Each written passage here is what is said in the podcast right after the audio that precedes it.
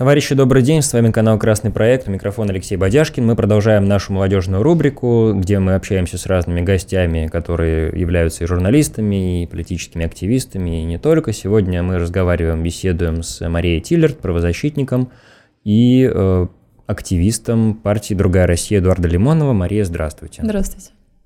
Начну, наверное, с вопроса о мировоззрении. А, Мария, ваше мировоззрение – это тот, наверное, аспект, который меня очень сильно тоже интересовал, тем более, что у нас здесь наверняка будут э, некоторые разногласия, которые, возможно, в эфире проявятся, я думаю. Но я бы хотел узнать, ваше мировоззрение, оно как сформировалось? Я, наверное, многим, кстати, вопрос тут задаю. И когда вы, собственно, стали активистом или активисткой, я не знаю, как вам лучше, с, феми- с феминитивом или без, вот, это уж как на ваше усмотрение. Когда вот произошел, условно говоря, тот какой-то поворот в вашем сознании, когда было понятно, что политическая активность – это ваше? На самом деле национал-большевистская идеология – это такая штука, которая очень многогранна в некотором смысле. То есть многие люди приходят туда с абсолютно разными настроениями, кто-то приходит ради шутки. На моем опыте вот огромное количество людей приходило, например, в партию со словами «Ну, я в целом центрист, я в целом, ну, как-то политически себя дефинировала». По итогу я наблюдала, как эти люди вот буквально их путь некоторых изменений активных, их путь более глубокого исследования. И я пришла в партию, скажем так, очень рано. Это было время, когда был моден, популярен Навальный, собственно говоря, со всеми его идеями. И вот для меня, как для маленькой девочки, мне было, наверное, лет 13-14, это не больше, явно. 13-14? 13-14, не больше. И это были сцены, когда Навальный ездил... Ну, выступал... Навальный популярен у людей такого возраста, да. Ну да, он выступал на детских площадках, то есть э, было очень модно ходить э, с уточками и так далее. Это был, ну, получается, 16-й год 16 фактически. год. Да, это нет, это еще были не уточки все Это была такая преамбула к вашему Да. активизму политическому. Да, Да, и я спросила у знакомого, фактически, э, господин Навальный мне особого там, уважения не внушал, никакого интереса у меня к нему особого не было. Я спросила у знакомого, ну, неужели это вся оппозиция, которая есть в России? Ну, маленький ребенок, очевидно, знает только то, что на слуху. Мгм. И мой старший знакомый сказал, да нет, ни в коем случае, и дал мне такой вот краткий экскурс вообще в некоторый политический андеграунд, то есть в область того, что не зарегистрировано, не системно, Мгм. и, ну, главным ведущим в этом всем, ну, была идея нацболов, национал-большевизма, партии «Другая Россия». На тот момент это была партия «Другая Россия». Вот, сейчас партия называется «Другая Россия» Эдуарда Лимонова, но, собственно, Да, она меняла название, да, я знаю этот бэкграунд. Понял, хорошо. А когда эта активность уже стала выражаться, ну, в каких-то, может быть, действиях или в вашем непосредственном участии, как это развивалось? Ну вот именно, что осмысления такого у меня не было. Мне очень нравилось говорить я нацбол, я примерно не понимала, что я вкладываю в это все. Хм. Вот. Мне Такая нравилась некоторая скорее, эстетика, да, некоторая вот идентичность появлялась в этом всем смысле, некоторая оппозиция к людям, которые, например, ну, были сторонниками там Навального, сторонниками каких-то либеральных сил. Вот. Ну, очевидно, что в таком возрасте модные всякие движения, которые а, скажем так, сторонники некоторого равенства, вот, и так Мгм. далее. А, но со временем я стала вдаваться, как-то с возрастом стала интересоваться философией, то есть изначально основной интерес у меня это все-таки философия политическая, философия религиозная, Мгм. вот, и все эти взгляды стали как-то укладываться, систематизироваться, и я поняла всю прелесть, на самом деле, идеологии, которую я, скажем так, случайно себе выбрала, Мгм. вот, в совсем юном возрасте. То есть путь был на ощупь, а содержание а, проявилось уже впоследствии, да? Да, проявилось, и, ну, наверное, за все эти годы я ни разу от него не отходила. То есть мне даже не возникало такой мысли. Не было ни одного фактически политического движения, политической силы, которая импонировала бы мне так же, как э, национал-большевизм в целом. А, Сам по себе активизм, наверное, стал проявляться, конечно же, когда мне исполнилось лет 18. Ну, потому что до 18 лет, ну, вполне вероятно, что можно поклеить листовки. Мгм. Вполне вероятно, что можно поклеить стикеры, но вдаваться в какие-то более серьезные дискурсы, в какие-то идеологические споры публичные, в какие-то, предположим, публичные акции. Ну, известно, что движение национал-большевиков знаменито своими акциями прямого действия, так называемыми. Вот, я этого не делала. И, собственно, мой, скажем так, политический путь начался с акции около посольства Казахстана. Это, собственно говоря, недалеко от нас, фактически на чистых прудах. А, Я приковала себя наручниками и вывесила баннер на здание посольства Казахстана, баннер с текстом «Свободу Ермеку Тучебекову». А, Делала это совместно с еще одним нацболом Тимофеем Филиным, очень известная, собственно говоря, акция потом была, и на нее даже пошла некоторая политическая реакция. Вот, скажем, примерно с этой точки можно начинать отсчет моего вот именно активизма, то есть какого-то реального действия. А скажите, пожалуйста, два слова про человека, свободу которого вы Пример Кочебеков – это политический заключенный, он находится угу. в настоящий момент в Казахстане. А, никаких подвижек, к сожалению, пока я в случае с его делом не наблюдаю. А, фактически он находится в тюрьме за то, что он являлся сторонником России в некотором аспекте. А, буквально скажем так, публично заявил о том, что он не против, чтобы, например, часть Казахстана стала частью России, uh-huh. в частности, Северный Казахстан. Вот. В настоящий момент у него очень большой тюремный срок в Казахстане, uh-huh. и никакой я экстрадиции, понял. собственно говоря, не ожидается.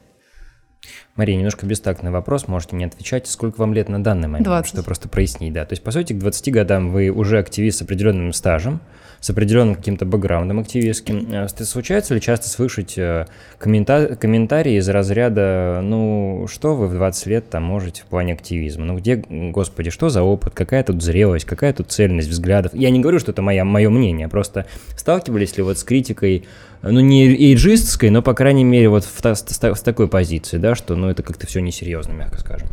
Ну, я как человек, как вы меня презентовали, кроме того, правозащитник, я занимаюсь mm-hmm. правозащитной деятельностью, я да. хожу в суды, mm-hmm. то есть фактически я специализируюсь как раз-таки на политических статьях, это статья 22 КАП, часть 5, часть mm-hmm. 8, предположим, mm-hmm.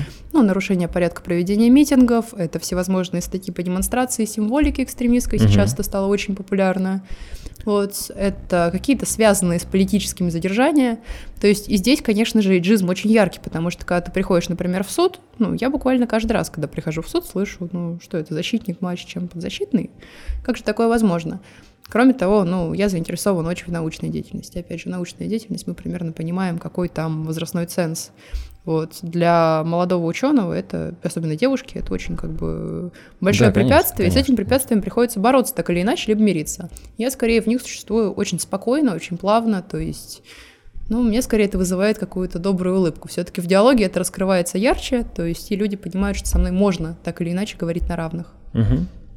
Это в случае полезно. с активизмом абсолютно то же самое. Национал-большевизм это все-таки всегда было молодое движение. Да, вот. это важно. То есть нужно понимать, что системная политика – это политика, ну, взрослых мужчин, предположим, да, но национал-большевизм – это нечто более многогранное, все-таки, mm-hmm. как я сказала до этого. Небольшая ремарка тоже и для вас, для ясности, для наших зрителей, чтобы они потом меня в оппортунизме не объявляли, что я абсолютно не национал-большевик. Мне в данном случае интересно с Марией разговаривать, проясняя ее позицию. Я абсолютно остаюсь на а, позициях марксизма-ленинизма ортодоксального, но мне интересно действительно здесь а, прояснять некоторые точки сопряжения, потому что вы правильно сказали насчет вот этой некоторой молодежной составляющей, а на мой взгляд это вообще важно для левого движения. Левое движение, а, ну, по крайней мере, я сейчас говорю от себя, э, если мы говорим про левых, да, что вот самое, наверное, неправильное, что может угрожать вообще политической активности, это если оно будет так дрейфовать в сторону такого возрастного, достаточно кон- конформного такого сообщества. И я с вами согласен в том плане, что молодежь – это очень важный это опора любого дееспособного политического движения. Но у меня сразу к вам вопрос –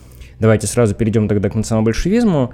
А, действительно, разные есть интерпретации, разные отношения к этому всему. А какие компоненты в национал-большевизме важны для вас? Вот для вас это что? Что эту идеологию для вас а, составляет? Какие элементы? Я думаю, что интеграционная составляющая здесь важна. На самом деле, некоторый, вот, некоторый левый аспект, который я наблюдаю в этой идее, основной, это именно интегратор. Нация как способ уравнять себя в некотором смысле. Нация как способ найти себе вот э, близких людей для отстаивания некоторых близких общих интересов. Угу.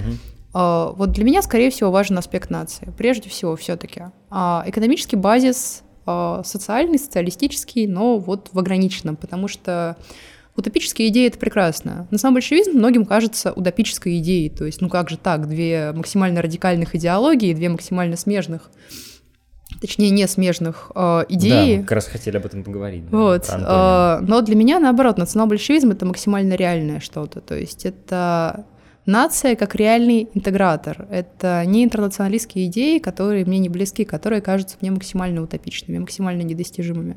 Национал-большевизм — это что-то, что есть здесь сейчас фактически. Это то, что можно наблюдать, как бы посмотреть, посмотреть на интеграцию, посмотреть на то, что сейчас представляет из себя русская нация — вот. И, наверное, это самое важное для меня. То есть тот факт, что я могу фактически эту идеологию, ну, пощупать, скажем так. Угу. То есть Я скорее реалист в этом смысле, наоборот. Понятно. Но вот давайте немножко проясним момент, связанный с нацией. Ну, тоже, опять же, сразу скажу, что я здесь в любом случае противник э, доминирования какой-либо нации. Я последовательный интернационалист в этом своем а, плане. Мне хотелось бы уточнить тогда у вас, возможно, где-то тоже поспорить, почему здесь русская нация – это тот конструкт, это та доминанта, на которой делается вот такой важный акцент. Почему здесь а, есть ли здесь для вас какое-то противоречие с остальными нациями? Или это может быть некоторый ответ, а, с вашей точки зрения, на некоторую ущемленность нашей нации в чем-то? То есть почему здесь нация вроде бы приклеивается к левому проекту, хотя казалось бы, да, мне, мне тоже кажется, что это в, свой, в каком-то смысле, наверное, антонимы, потому что левая идея, она, в общем-то, про счастье людей на земном шаре, а не в рамках определенных национальных границ. Зачем здесь а, так грубо спрошу, выпячивать нацию? Вот расскажите мне в двух словах. Ну, опять же, как я сказала, это немножко очерчивает рамки реального, э, рамки того, что допустимо к осуществлению, mm-hmm. рамки того, что мы можем понять, рамки того, что мы можем интегрировать, собрать между собой. Mm-hmm. То есть нацию буквально можно собрать. А собрать все народы на земле звучит, ну, скажем так, более утопично в этом аспекте. Ну, а, почему 15 республик же можно было собрать на какое-то время, правда? Не все народы, но, по крайней мере, вот интеграционный ну, проект. Опять же, вспомним некоторые процессы, которые были характерны да, для уравнивания некоторых национальных республик. Я сейчас не только про угу. всякие коренизации и так далее. Угу. У меня к ним довольно, скажем так, отношение э, критическое. Догадываюсь, конечно. Да, безусловно. Но все-таки это не официальный курс партии. Здесь скорее вот нужно отметить, что я здесь говорю за себя. Я говорю да, про да, свое да. понимание да, да, национал-большевизма, я говорю важно. про то, как это вот важно для меня в некотором да. смысле. Понятно. Вот. А, насчет некоторого соотношения иерархического. Угу. Ну, Безусловно, иерархия здесь существует, но она существует исключительно в соотношении как бы свои-чужие. Мы-они, которое, в принципе, характерно, наверное, для большинства того, что мы называем правыми идеями. Я очень не люблю эту дихотомию, но вот э, в этом смысле, да, это, опять же, интегратор, это способ некоторого соединения в общении, но не обязательно в противостоянии, угу. не обязательно в каком-то превосходстве, как это делают некоторые нацистские идеи, безусловно, нет, ни в коем случае. Это скорее некоторый способ интеграции, и для меня он очень важен, потому что это дает некоторую реалистичность идеям. Здесь все довольно просто, довольно ограничено. Ну, хорошо, если вы себя позиционируете здесь как националисты в таком вот умеренном понимании, то хотел бы, собственно, услышать про большевизм. В чем ваша большевистская компонента тогда? Вы упомянули про социальную справедливость в самом начале, в таких общих чертах, но вот а, где тогда социалистическая прививка, если угодно, у лимоновского движения? Сам по себе большевизм в некотором даже ленинском смысле это все-таки, ну, а, слово, которое применимо к конкретной исторической ситуации. Большевизм Безусловно. не может быть, да, применим все-таки вот как раз-таки к интернациональной идее, к идее всеобщего вот некоторого а, социального равенства, а, всеобщего счастья. И вот именно большевизм для меня является термином как раз-таки окрашенным с сугубо сугубо яркой привязкой к истории России, к сугубо яркой э, привязкой к российской революции. Это у вас такое немножко бердяевское понимание большевизма, да, с национальной спецификой, да. Абсолютно, абсолютно. Но даже Ленин понимал в некотором смысле большевизм именно так. Ленин не отрицал, что это все-таки исторический термин, применимый только исключительно к нашей истории. Не отрицал. Вот. Но он был интернационалистом, тем не менее. Ну, в любом вот. случае. Да. То есть мы все-таки говорим о некоторых выдержках, с которыми я могу согласиться или не согласиться. Понятно. То есть для вас большевизм это такой э, русский сценарий справедливости. В этом да. большая разница между между словом большевизм и социализм для меня. То есть, что это как раз-таки национальная идея, и большевизм для меня это то, что подает очень большие надежды. Опять же, это вот уже скорее в устряловском смысле, в смысле классического национал-большевизма. Вот, да, вот, понимаем, вот, я начинаю прощупывать эту почву, Устрялов, смена вех, сейчас мы перейдем поближе, да. А, при прочих равных, э, да, чтобы не было иллюзий, я, конечно, здесь с вами не соглашаюсь, но мне важно это понимать, потому что здесь, на мой взгляд, борются два довольно интересные проекта. Есть проект левой идеи, все-таки экстраполируемый, ну пусть не на весь глобус, но, по крайней мере, на, на ближайшей территории. Я напомню, кстати, что Ленин, хоть он и был таким русским сугубо большевиком, вот в вашем понимании, он нисколько не чурался там идеи экстраполирования революции в Германии, там в Северной Ирландии, где угодно. То есть он, его работы даже, даже ближе к 20-м годам говорили о том, что он мыслил все-таки планетарными категориями. Но а, да, конечно, это некоторый социализм на русской национальной почве, и тут спору нет, просто почему у меня всегда возникают такие споры и э, трения, что называется, даже вот с представителями даже левого движения, я всегда не понимаю, почему здесь вот этот вот примат русской нации, он как такой фантом постоянно возникает, и э, мне кажется, мне, в этом для меня, знаете, звучат такие странные отголоски национализма, которые, конечно, я не приветствую. То есть, условно говоря, давайте так поверну беседу. Вот как, например, вы относитесь к сосуществованию разных культур, допустим, да, сосуществованию, допустим, нас, иммигрантов, да? Я не говорю там про какие-то диспропорции, которые есть в любом государстве, но вот должны ли, например, мы быть многонациональной страной по-прежнему? Ну, конкретно, опять же, в моем понимании национал-большевизма, в том смысле, в котором я это практикую, в том смысле, в котором это мои воззрения, угу. я довольно отрицательно отношусь к миграции исключительно э, в вопросе культурном, в вопросе того, что есть некоторое замещение культур. Это не смешение культур, к сожалению, в настоящий момент это неравенство культур. Вот, я не хочу говорить никаких вот экстремистских вещей, я, честно говоря, не Это думаю. ваше мировоззрение. Я да? ни в коем случае не думаю экстремистскими категориями по поводу миграции, но локальные культуры я очень уважаю. Культуры народов России я очень уважаю, и я искренне, ну, как бы... Угу. А, стою на стороне в данном случае малых народов. Я сама, собственно говоря, не из Москвы, а из малого региона. То есть вокруг меня огромное количество мелких, скажем так, наций, этносов, и мне всегда было при, приятно и интересно наблюдать за этим. Вот. Э, поэтому я ни в коем случае отрицательно не отношусь и не вижу никаких прямых противоречий, опять же, с моей идеей нации. То есть mm-hmm. вот в данном случае сосуществование не вызывает проблемы. Исторически мы не видим никаких, скажем так, крупных взаимодействий, крупных э, столкновений этих культур.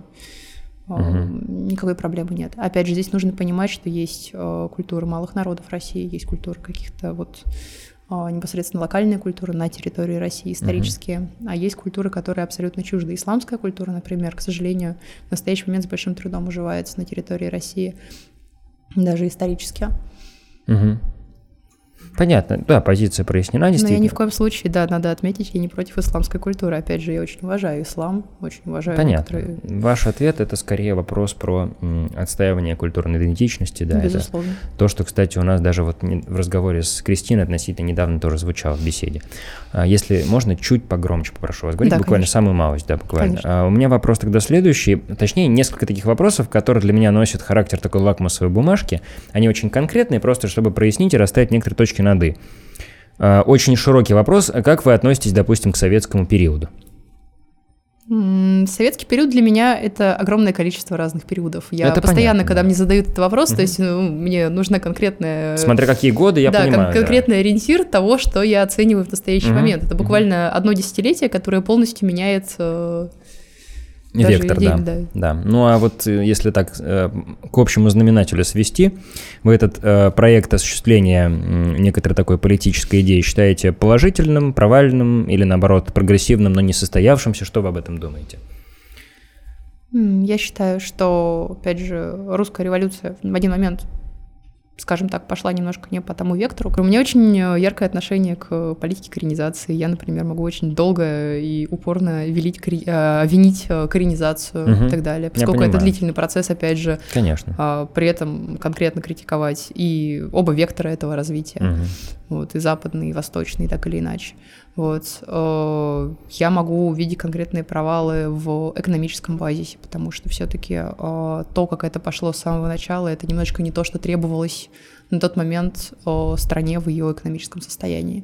Вот. Но это скорее длительный разговор, который, ну, в настоящий момент немножко не Это правда длительный да. разговор, да, это вы совершенно правильно сказали. Единственное, что я мог бы здесь просто тоже сказать, что нам всегда легче в ретроспективе это оценивать, да, и все-таки если мы принимаем во внимание, что по всем направлениям эта страна двигалась на ощупь, в общем-то, не имея достойных предшественников вообще в реализации этой идеи до этого, то, наверное, было бы крайне странно вообще предполагать, что, условно говоря, скрипач увидел партитуру впервые в жизни, сыграет ее правильно, да, если таким языком метафоры выражаться. Поэтому, даже принимая во внимание ваш э, взгляд, э, я просто должен просто тоже так э, ремарка, что ли, сказать, что что советский проект это тоже было движение на ощупь во многом, да, действительно. Причем на ощупь не только в 20-е годы, но и позже, там вплоть, наверное, до 50-х точно. Ну хорошо, это правда широкая тема. Давайте вернемся тоже к нашей тогда центральной вот этой э, магистральной теме про национал-большевизм. Какие, хорошо, э, идентичность культуры. Э, я так понимаю, что собирание русского мира в какой-то степени тоже, да?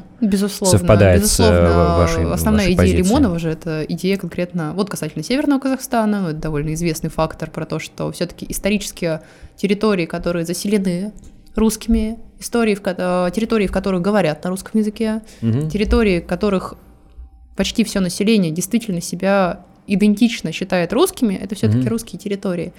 Вот. И известно, собственно говоря, и про большие вот э, контрадикции Лимонова. Очень многие люди в Казахстане, например, отрицательно поэтому относятся к идеям Лимонова, потому что в Казахстане очень, в настоящий момент очень развит казахский национализм.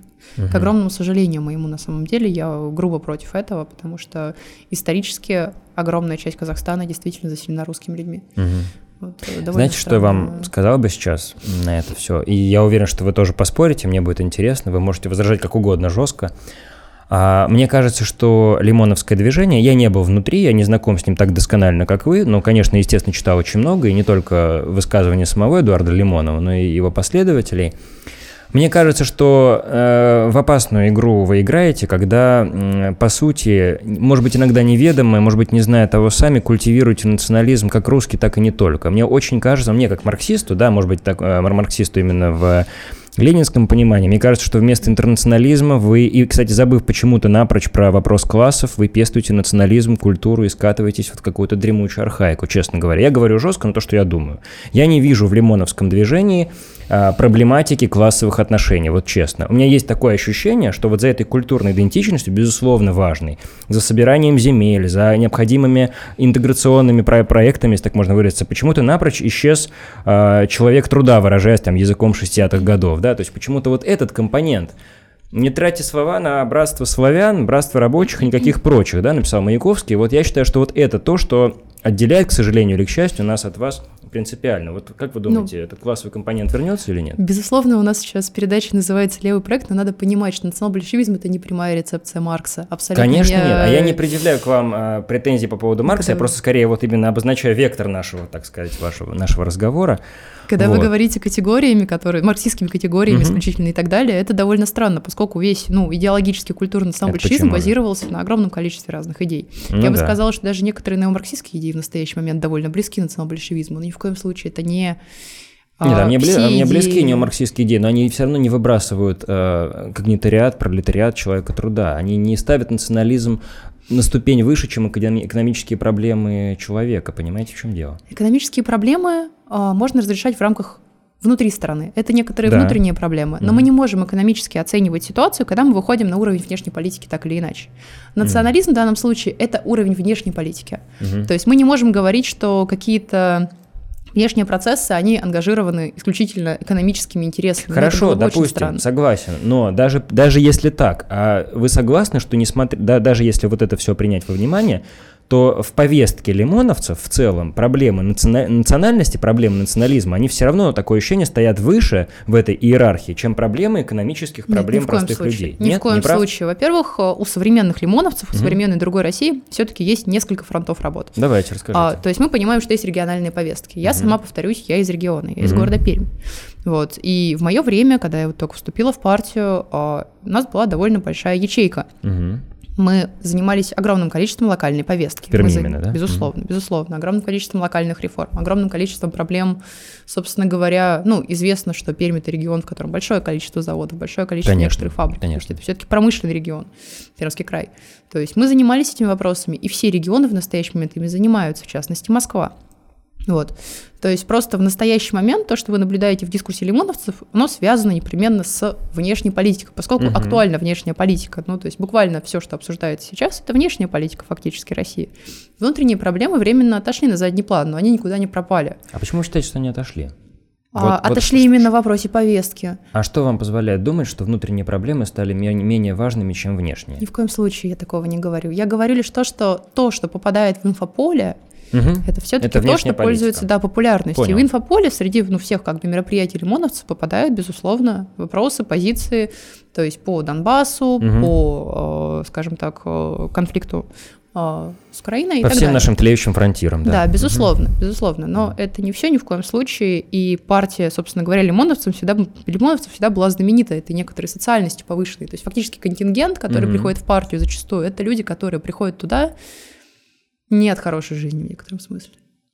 Ну да. В их сознании эта повестка не может никуда деться. Она настолько актуальна, она повседневна скорее. Ну, конечно. Ну, ни в коем случае нет. Лощенные, респектабельные люди туда не пойдут, да, это я понимаю. Люди mm. без, без гражданской позиции тоже не пойдут. Я как раз, я в любом случае э, независимо от позиции, даже если она сильно расходится там с моей, как в данном случае, я всегда уважаю людей за последовательность их позиций, если они ее отстаивают, тем более, если это происходит на протяжении довольно приличного уже ну, периода. Давайте, давайте даже посмотрим, если смотреть вот. сначала СВО конкретно, э, среди нацболов были уже даже во время СВО, когда прекрасно можно понять, что эти акции не будут пользоваться каким-то, скажем, большим спросом, не будут тиражироваться СМИ, ну, нацболы никогда не оставляли эту повестку.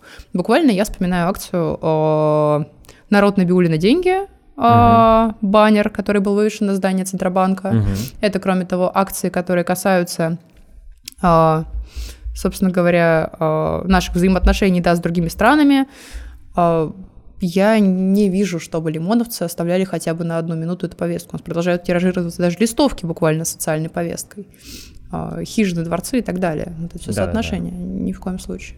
Я видел материал как раз про хижины и дворцы а, на сайте «Другой России» Эдуарда Лимонова. Это, по-моему, один из свежих материалов, если, кстати, ничего не путаю. Мне такой хочется задать вам вопрос на уровне внешней эстетики. Я понимаю, что вы говорите от своего лица, вы можете отвечать, как вам захочется, можете не отвечать. А скажите, пожалуйста, зачем лимоновцам так много эпатажа? Я объясню, почему. Я не чужд, как бы, я понимаю, что эпатаж нужен, тем более в левом движении его тоже сколько угодно, в широком смысле. Зачем вот этот вот радикальный язык, э, где-то приправленные матершины, вот зачем это все? Это работа на а, ту самую молодую аудиторию, к которой, собственно, я сам еще отношусь, или это все-таки нечто уже настолько органично идущее от статуса Эдуарда Вениаминовича, что неотделимо вообще от движения в целом? Это вообще зачем все? Огромный шарм нацболов на самом деле заключается в свободе, в радикальной внутренней свободе. Вот сколько бы мы ни говорили про некоторую тоталитарную оболочку, да, авторитарную, а, а, то есть мат это часть шарма такого. Это не часть шарма. Просто вы говорите, что это имеет под собой какую-то цель, да, привлечь какую-то аудиторию, угу. как-то нет ориентировать такой цели, себя. Да? Такой цели нет, это на самом деле полная свобода самовыражения. Угу. Если автор хочет э, использовать мат, ну почему автор не может использовать мат в данном вопросе? Нет, я просто спрашиваю. А, это интересно. скорее именно то, в чем я могу обвинить современных марксистов. То есть, когда я взаимодействую, а я действительно много взаимодействую с э, какими-то левыми направлениями, mm. левыми движениями. с левыми, да? Безусловно, mm-hmm. у меня очень хорошие отношения со многими э, людьми, в том числе из комсомола, например, Ленинского, в том числе из э, КПРФ, если выйти mm. дальше. Ну, я, правда, считаю их оппортунистами, но знаю, Ну, вопрос там, только в том, что у меня есть друзья отовсюду, фактически. Да, да, да. Я... да. Понятно, да. В этом смысле довольно дружелюбный человек, mm и то, что отталкивает некоторая скука, которая возникает во время общения. То есть нет некоторой внешней эстетики. Упор на эстетику — это что-то из сферы искусства. Все-таки Лимонов — это не только политик. Вот. Он известен большинству населения России не только как политик, а как писатель. Прежде всего, да, конечно, прежде всего. естественно. Вот. И это притягивает, и это притягивает в некотором смысле меня, потому что я все-таки человек, который очень любит эстетику.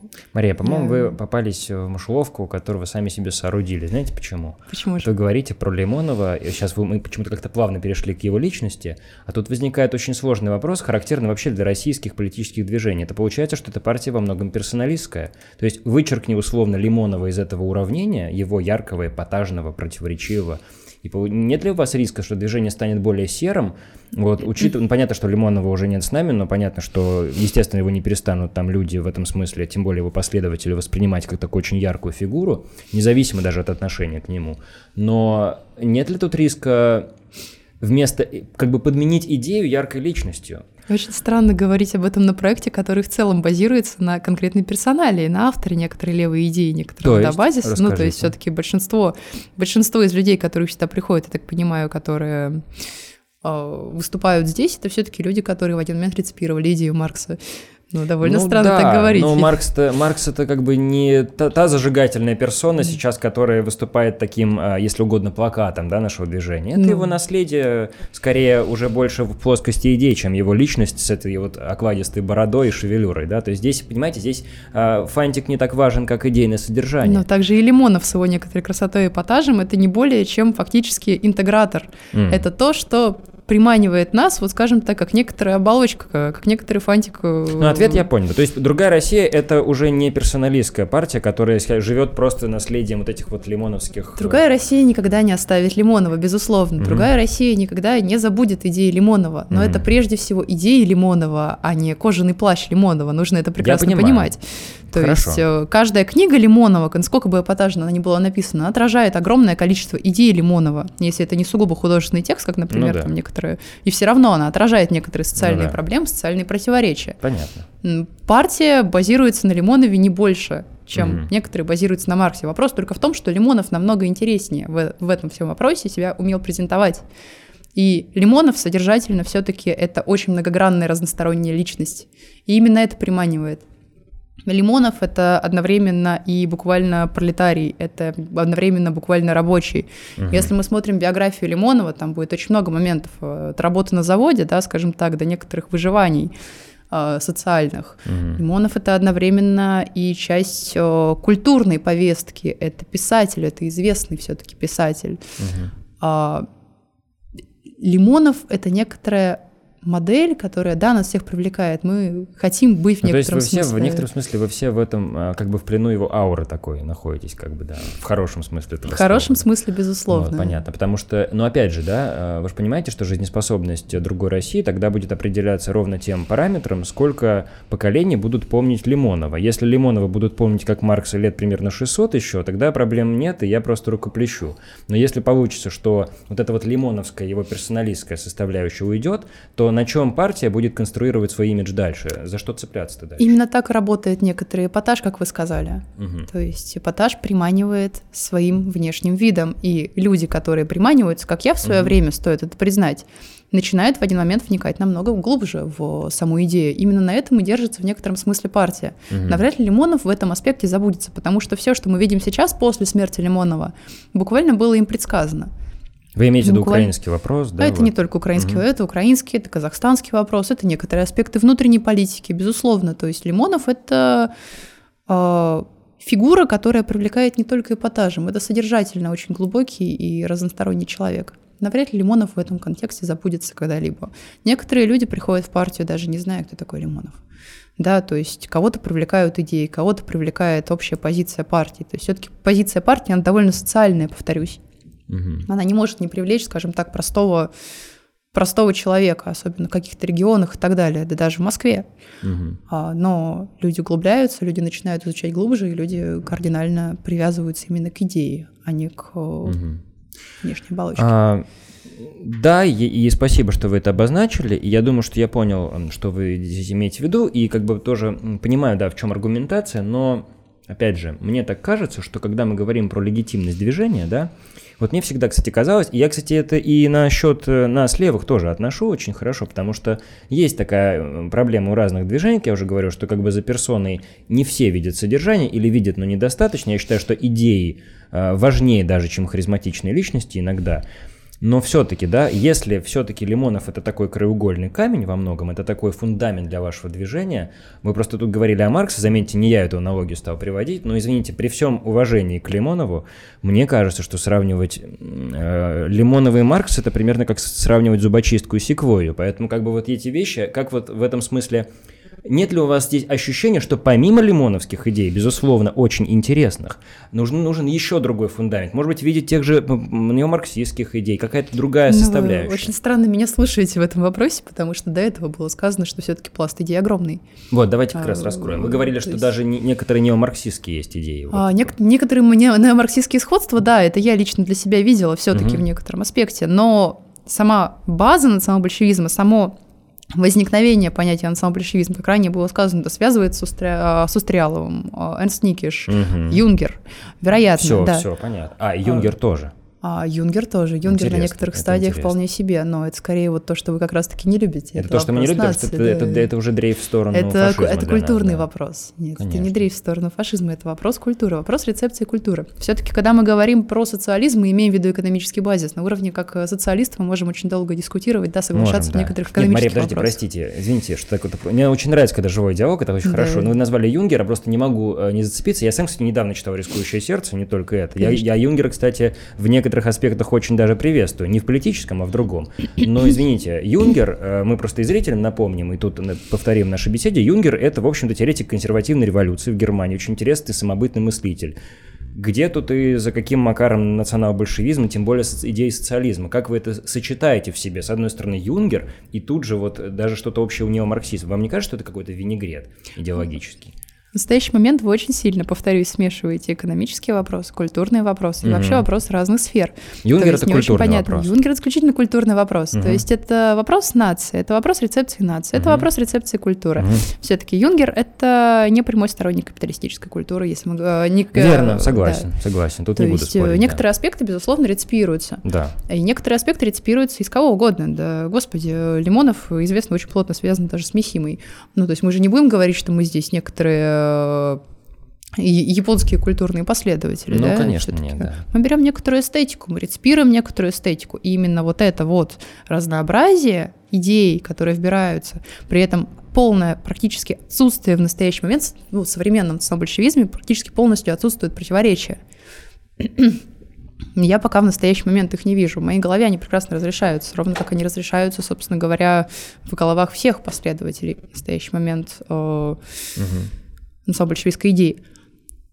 А, я лишь говорю про то, что это просто многогранная некоторая сфера. Угу. Вот. Если вы хотите обсудить конкретно влияние Юнгера... Возможно, мы даже продолжим в следующих эфирах, да, тем более, что если вы будете готовы прийти, да, тем более, что просто мы лимитированы во времени. Мне было бы очень интересно, правда. Вот. Я понял, что мы разводим культурные аспекты и другие, да, это, кстати, хорошо, что вы это прояснили.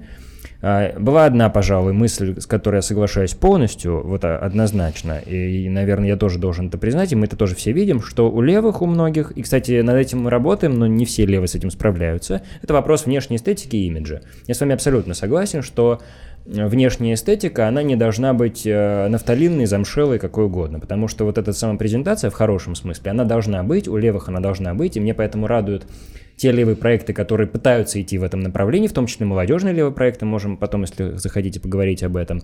Но, тем не менее, э, наверное, это такая, может быть, ортодоксальная марксистская позиция. Здесь всегда нужно вот этот в голове держать вот этот вот, наверное, такую а, пометку, что яркая обложка всегда должна иметь э, достойное содержание, как только мы ее открываем, да, то есть на, только на внешней эстетике, но это будет такой эффект Жириновского, далеко не уедешь, да, поэтому в данном случае Конечно, содержание марксистских идей и то, что мы подписываемся Марксом, не означает, что мы а, живем в 19 веке. Я как бы, ну, мы трезвомыслящие люди, понимаем, что уже даже Грамши является классикой, да, не говоря уже про Маркса. Но вот эти вот э, стержень, если угодно, идеологический, его, конечно, терять э, ни в коем случае нельзя. Хорошо, можно кратко спрошу вас про правозащитную деятельность да, и про безусловно. то, что вы, как представитель другой России, конкретно делаете, чего удается, может быть, добиться, и как вы вот свой вклад в движение видите.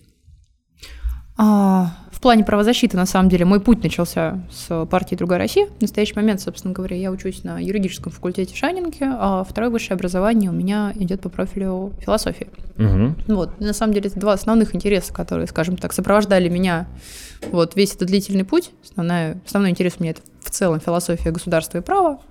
Вот. Но есть некоторая практика все равно, когда ты являешься студентом, тебе необходимо каким-то образом проявлять себя на угу. некотором поле. И вот здесь правозащита стала некоторым для меня идеальным решением, поскольку я чувствую, что это мое. И изначально мой путь начался с работы в правозащитной организации ВД-Инфо, организация mm «Иностранный агент», а, и я до сих пор фактически числюсь в штате, но, конечно, сейчас я беру совсем другое количество дел, совсем другой процент. Вот. Но именно правозащитная деятельность э, помогла мне в некотором смысле реализоваться и в партии. То есть мое юридическое образование, моя работа в ВДИНФ. В настоящий момент я э, веду дела, в частности, административные э, наших активистов, mm-hmm. в случае с задержаниями какими-то и так далее довольно часто. Я могу спокойно прочитать правозащитную лекцию. Это очень важно для людей, которые, ну, в некотором смысле осуществляют политику, да, вот на таком уровне. И, ну, Наверное, это как-то так работает. То есть mm довольно исчерпывающе. Ну и, соответственно, видите конкретные плоды своего труда, естественно. Безусловно, да, да для меня это важно, важно все-таки, да. особенно на настоящей стадии. Ну, Понимаю, да, конечно. Это некоторая форма активизма. Правозащита это тоже вот довольно сложно все-таки защищать людей, которые э, напрямую чужды тебе. Это все-таки не адвокатская деятельность, которой мы защищаем, да, предположим, убийцу и так далее. Угу. В данном случае о, я в большинстве своем абсолютно искренне верю в то, что человек не виновен, потому что человек делает некоторое хорошее дело, предположим. Uh-huh. Вот. И я абсолютно искренне верю, что не должно существовать таких статей, как статья, предположим, 22 КАП. угу. по нарушению порядка проведения митингов. Я абсолютно искренне верю в то, что 31-я статья Конституции должна реализовываться, то есть право на свободу собраний. Это тоже лимоновская идея некоторая. И это способ, которым я осуществляю эту лимоновскую идею. Угу. В этом смысле это форма активизма, и мне она очень нравится. Ну да. Здорово, это, это действительно важно, и практика, это то, чем проверяется истина, мы знаем, тут даже как бы все э, левые тоже на этом согласятся. Но в практику я, я верю. Да, я хотел бы тогда небольшой провести блиц, можете отвечать коротко, коротко, можете не совсем коротко, вот, наверное, мы им завершим. Этот блиц будет э, призван как раз э, провести тоже такую разграничивающую линию, а заодно понять, где, может быть, есть у нас точки сопряжения, кстати, вот, у, допустим, ну, назовем это условно левых э, коммунистов и у, у лимоновцев. Такой вопрос Нужно ли, с вашей точки зрения, чтобы Россия оставалась светским государством? С моей точки зрения, опять же, обязательно делаю пометку, что это не с точки зрения официального курса партии, я человек очень религиозный, угу. полагаю, что нет. То Но... есть, что церковь на школу должна оказывать некоторое влияние? Некоторое влияние в культурном смысле, безусловно. Но угу. в то же время я все-таки не являюсь четким сторонником действующего а, состава РПЦ. Я все-таки не четкий сторонник я понимаю, Кирилла и так далее. Кратко, Здесь критика кратко довольно понятно, да, ответ услышал. Хорошо. А, нужны ли сильные профсоюзы?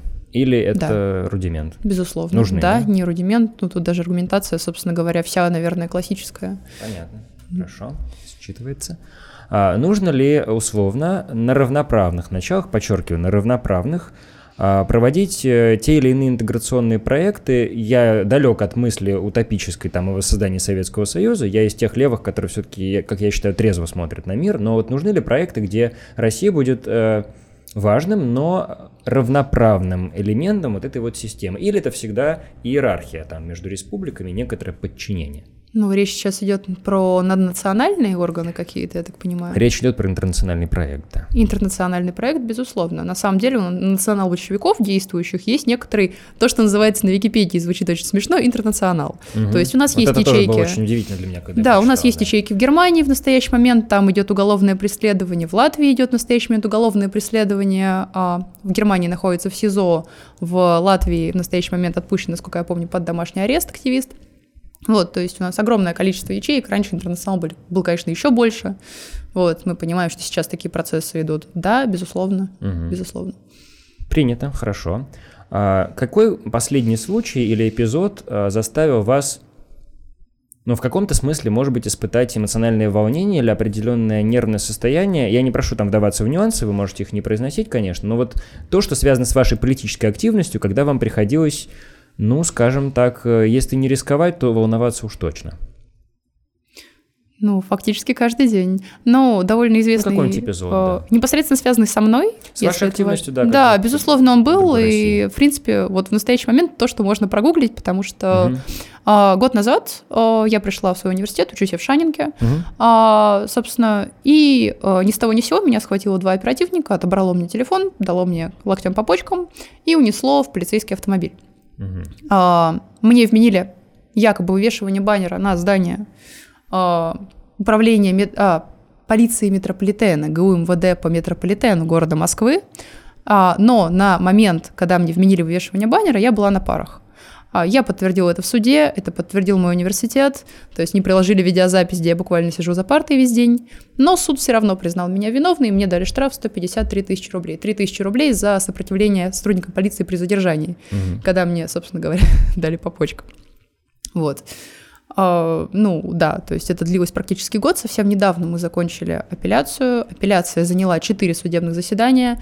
На это ушло огромное количество денег. Несмотря на то, что я правозащитник, на последнем судебном заседании я разрыдалась. То есть, ну, нужно представить, как довести человека, который да, работает в судах фактически каждый день uh, до слез. То есть обращение со мной со стороны оперативника было максимально уничижительным. Они почему-то были уверены, что я вывешивала этот баннер. Вот. Но все-таки суд второй инстанции отменил это постановление, но вот год буквально я была, конечно, безусловно, в очень большом стрессе. Угу. Фактически была не выездной, учитывая, что все-таки еще... Понимаю, но сейчас все более благополучно. Все более благополучно, угу. безусловно. Э, ну, как раз-таки благодаря интересно. поддержке в СМИ, в частности. Угу. То есть... Понятно. Но это вот конкретно связано и со мной. В принципе, волноваться из-за политической ситуации, угу. некоторые из-за некоторых внутренних... Э, Понял. Приходится каждый день конечно. Еще несколько таких коротких вопросов. На ваш взгляд, кратко, вот вот если очень тезисно, в чем э, главные цели современных лимоновцев вот на данный момент? Вот если просто даже в порядке самого важного, да, чего, грубо говоря, вы хотите, и заодно тоже вдогонку, чем современные лимоновцы, на ваш взгляд, от, отличаются от лимоновцев, скажем, десятилетней Ну, как давности? человек 20 лет, я не могу все-таки говорить, то есть Ну, я не застала, я, я могу понимаю, слышать да. какие-то рассказы да, из, старых да, партийцев, слов, да. но, как мне кажется, что все-таки современные лимоновцы более адаптивны к э, ситуации, то есть... э, Более гибкие, да?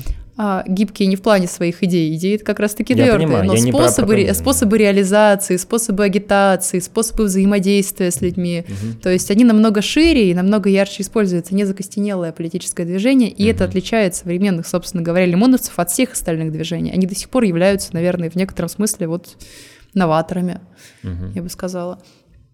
Ну, в этом смысле эта традиция сохраняется. Вот единственное, что увеличивается как бы диапазон методов политической там борьбы, скажем так. А, Еще такой немного дурацкий вопрос. А, Схема расшатана, мы это знаем. А, Лимоновцы современные левые или скорее правые? Не левые и не правые. Не ни в левые, коем не случае. да? Я, я в не сторонник вообще дихотомии левое-правое. Я поэтому предварил преамбулу, потому что я понимаю, что вопрос такой, он, он, ну, прям не для всех просто это, э, вообще это, это как бы дихотомия имеет э, Ну, Я вам больше скажу, да. я не сторонник дихотомии материализм, идеали- идеализм изначально. То есть вот Ну, вообще понятно. тот Не, ну, факт, что мы здесь- говорим в здесь этих мы во всем категориях с вами сегодня. разойдемся диаметрально, это я просто именно Конечно. вас спрашиваю. Да, я, конечно, сторонник обеих дихотомий, причем в наиболее их жестком варианте, да, это как бы ни- нисколько этого не скрываю, но мне это было важно просто, как вы это артикулируете, как вы это понимаете. То есть лимоновцы не левые и не правые. Не левые, да, не да. правые. Понял. А, Хорошо, и, наверное, еще вот спрошу вам, задам вам такие не- несколько таких коротких вопросов. Э, Нужен ли, э, мы можем, не, можете не отвечать, можем вырезать что угодно, нужен ли России в целом революционный сценарий? В нюансы не вдаюсь сейчас. Безусловно, я не верю в другой сценарий на самом В деле. реформы не верите? Я не верю в реформы. Понятно. Без фундаментальных изменений. Надо, э, как говорил Лимонов, надо менять даже выражение лиц, как бы я в это верю. Понятно, Ну. да, кстати, очень даже фраза еще э, характеризующая его еще как литератора, да, ко всему прочему, да. Хорошо, и э, спрошу буквально тогда, что называется, в завершении, а, Какие у вас в политической активности красные линии? Условно говоря, есть ли какие-то вещи, которых вы априори не будете совершать в политике чисто по моральным соображениям? Ну, понятно, что радикализм, он может заходить до, до довольно до, до экстремума, что называется. Вот что, что для вас все-таки табу и что, чего вы делать не станете? Я очень верующий человек в этом смысле. То есть, Мгм. на самом деле, вся деятельность, которой я занимаюсь, согласуется только с совестью. То есть, можно сколько угодно писать в комментариях, искать какие-то противоречия в речи, мне будет, собственно Ну, то говоря... есть заповедь «не убей, не укради», я так понимаю, вот этот набор, он будет а, вас останавливать. Безусловно, набор заповедей, да, без... но все-таки это более фундаментальная традиция. Ну, естественно, мы про религию э, говорим с Мы вами, да. понимаем, да. да. Понятно, Ну, в некотором смысле, да, конечно. понятно. Главное, чтобы это согласовывалось с моей совестью, и все мои действия в настоящий момент, единственное, что меня радует, на самом деле, в полном смысле, то, что они не заставляют меня краснеть. Ни на одну минуту. Понятно. И два маленьких тоже завершающих вопроса. Э, Будете ли вы, если так смоделировать, ну, представить, да, будете ли вы, как вы считаете, сторонницей э, лимоновского движения или, например, даже активистом, скажем, лет через 10?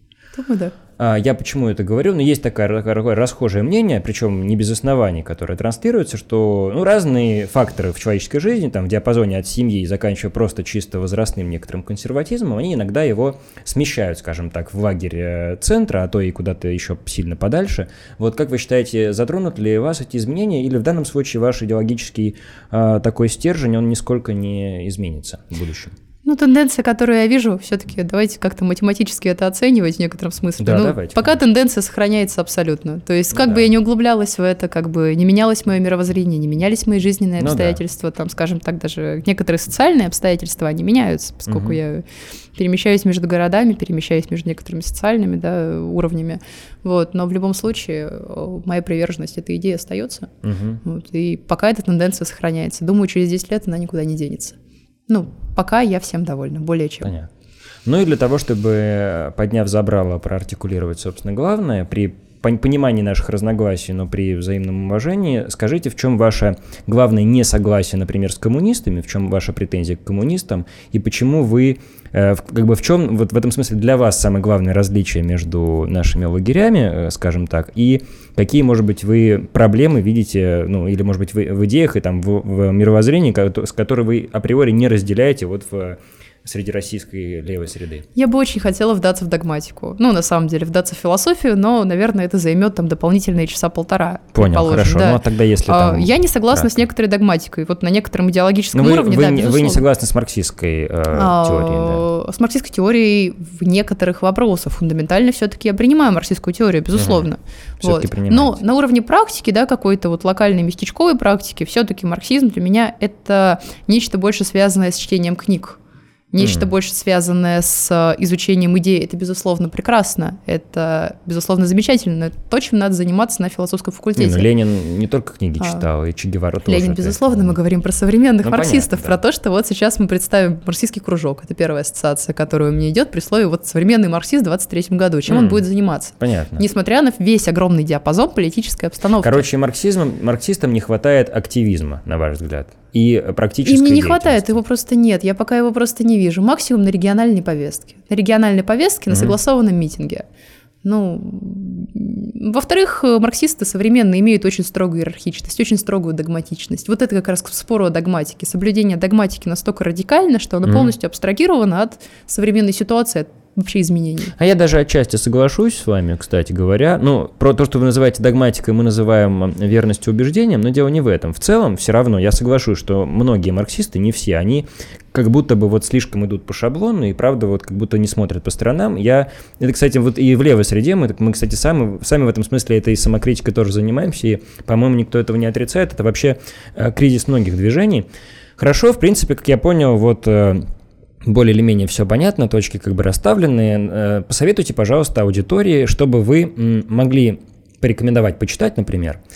Я бы тут хотел бы, я бы хотел бы, чтобы, возможно, это были источники, которые в том числе формировали, может быть, и ваши взгляды, но что нужно почитать для того, чтобы условно лучше понять, например, движение лимоновцев, не обязательно там присоединиться и содрогаться от восторга, но, по крайней мере, понять, о чем вы, и вот чтобы непредвзято на вас посмотреть, что вот к чему обратиться, стоит э, людям, которые еще не знают о лимоновском движении? Ну, довольно сложно говорить, когда все-таки основной идеолог да, движения – это писатель. В общем, ну, почитать сложно, нужно да, Эдуарда Вениаминовича э, сло, Ну, да. это было бы довольно скучно, наверное. Все-таки у нас есть книги каких-то локальных активистов, есть книги про политические процессы в России. Угу. Может быть, я посоветовала почитать книгу «Путь Хунвейбина». Это книга бывшего активиста. «Путь Хунвейбина», да? Да, бывшего лимоновца. Угу. Она, наверное, описывает некоторые э, процессы, которые происходили вообще в России ну, 90-е 90-е нулевые. Напомним, что Хунвейбин вот. это еще деятели китайской культурной революции. Безусловно, да, такая да, еще отсылка да. есть. Но да. это книга скорее Хунвейбин. Ну, понятно. Это... это метафорически, да, я да. понимаю. Вот, угу. я бы посоветовала почитать Мисиму. Последнее время Мисима почему-то пробуждает во мне очень плотные ассоциации с тем, что выдает Лимонов. Тетралогия Мисимы, например, а, вторая книга в тетралогии Мисимы меня очень поразила. Это все-таки политическая книга, которая...